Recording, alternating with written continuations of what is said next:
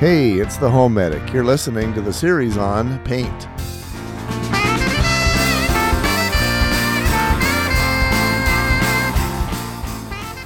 And welcome to the Home Medic, where, as always, we help you keep your money in your wallet and your family out of the hospital.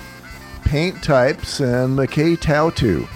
How are you, McKay? I'm so great. How are you, Garth? So great. So great. It's always fun to hang around the mighty McKay. So paint type, speaking of mighty, we're going to talk about, you go into a paint store and it's kind of like going into a carpet store. There are 10,000 choices. It's like, just give me two or three choices, but they don't do things that way. So we're going to bring you up to speed on what your choices are for paint types. And then you can combine that with what you learned in the last segment, which is, the gloss type.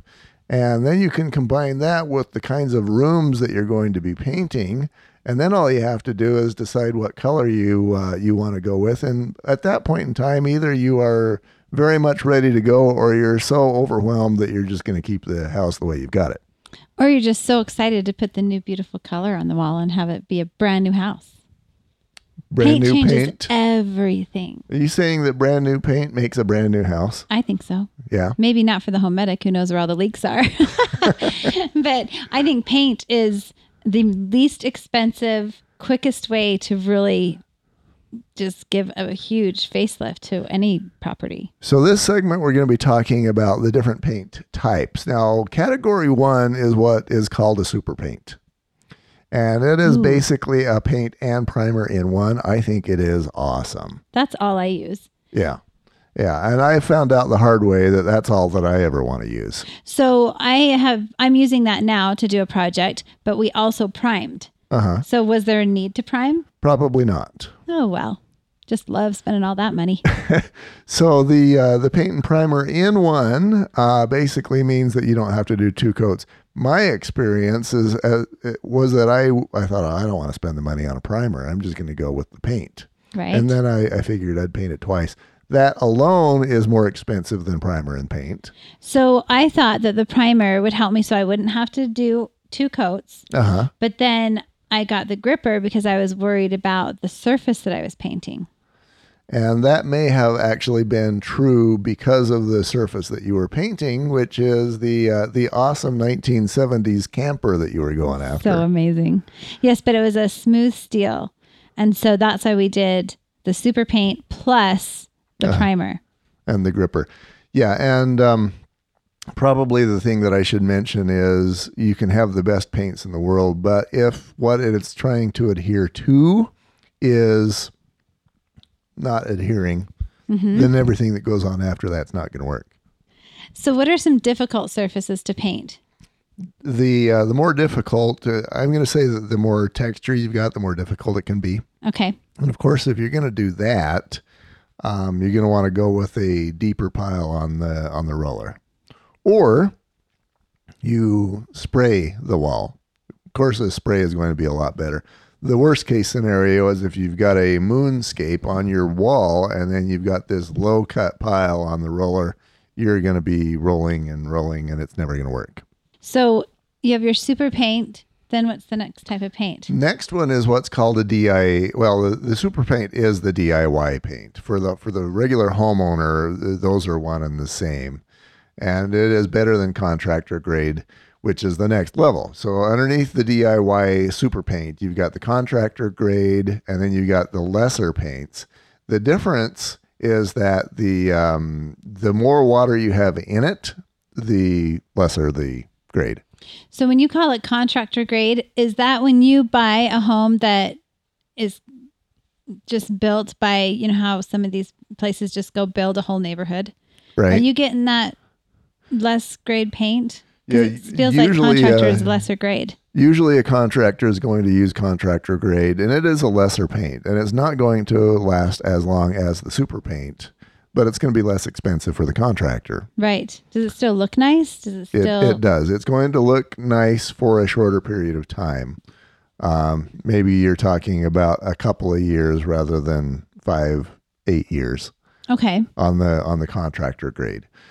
And the way you can tell, and then there, like I mentioned, you actually have some grades that are less than contractor grade. The way you can tell is basically you dip your paintbrush in there, and if it runs off like water, you've got a terrible paint.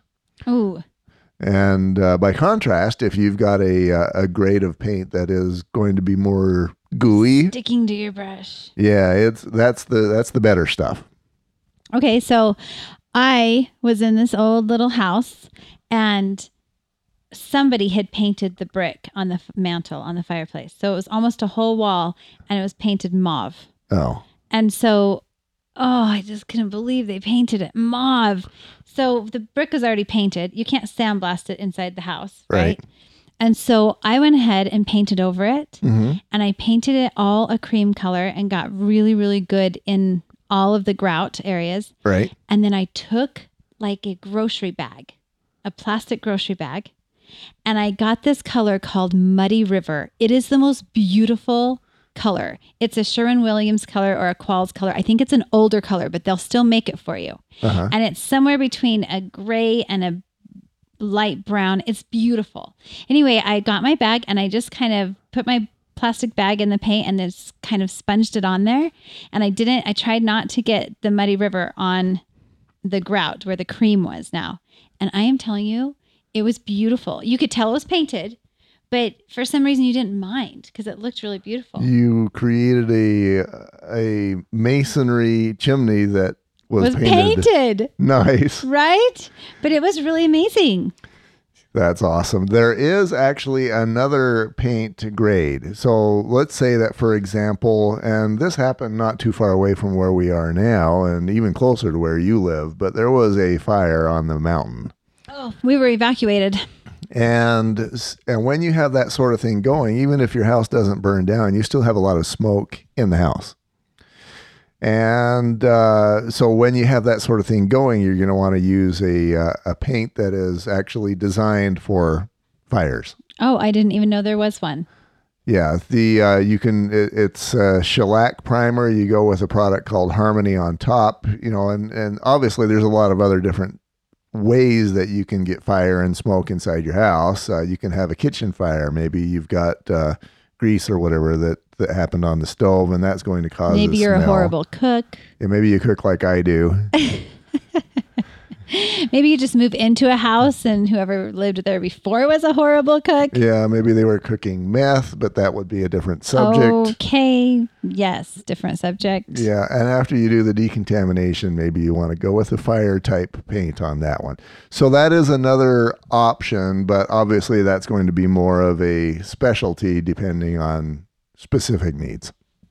So to summarize, we've got the super paint, the DIY stuff. It has the primer and paint all in one. Then you've got lesser than that. You've got the contractor grade, and then you have lesser than that, and that's basically colored water depending on... Don't buy that. Yeah, don't buy that. It's not worth putting up.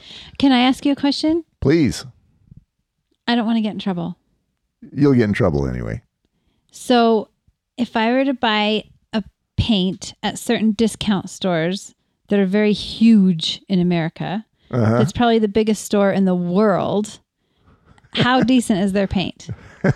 It can depend. Okay.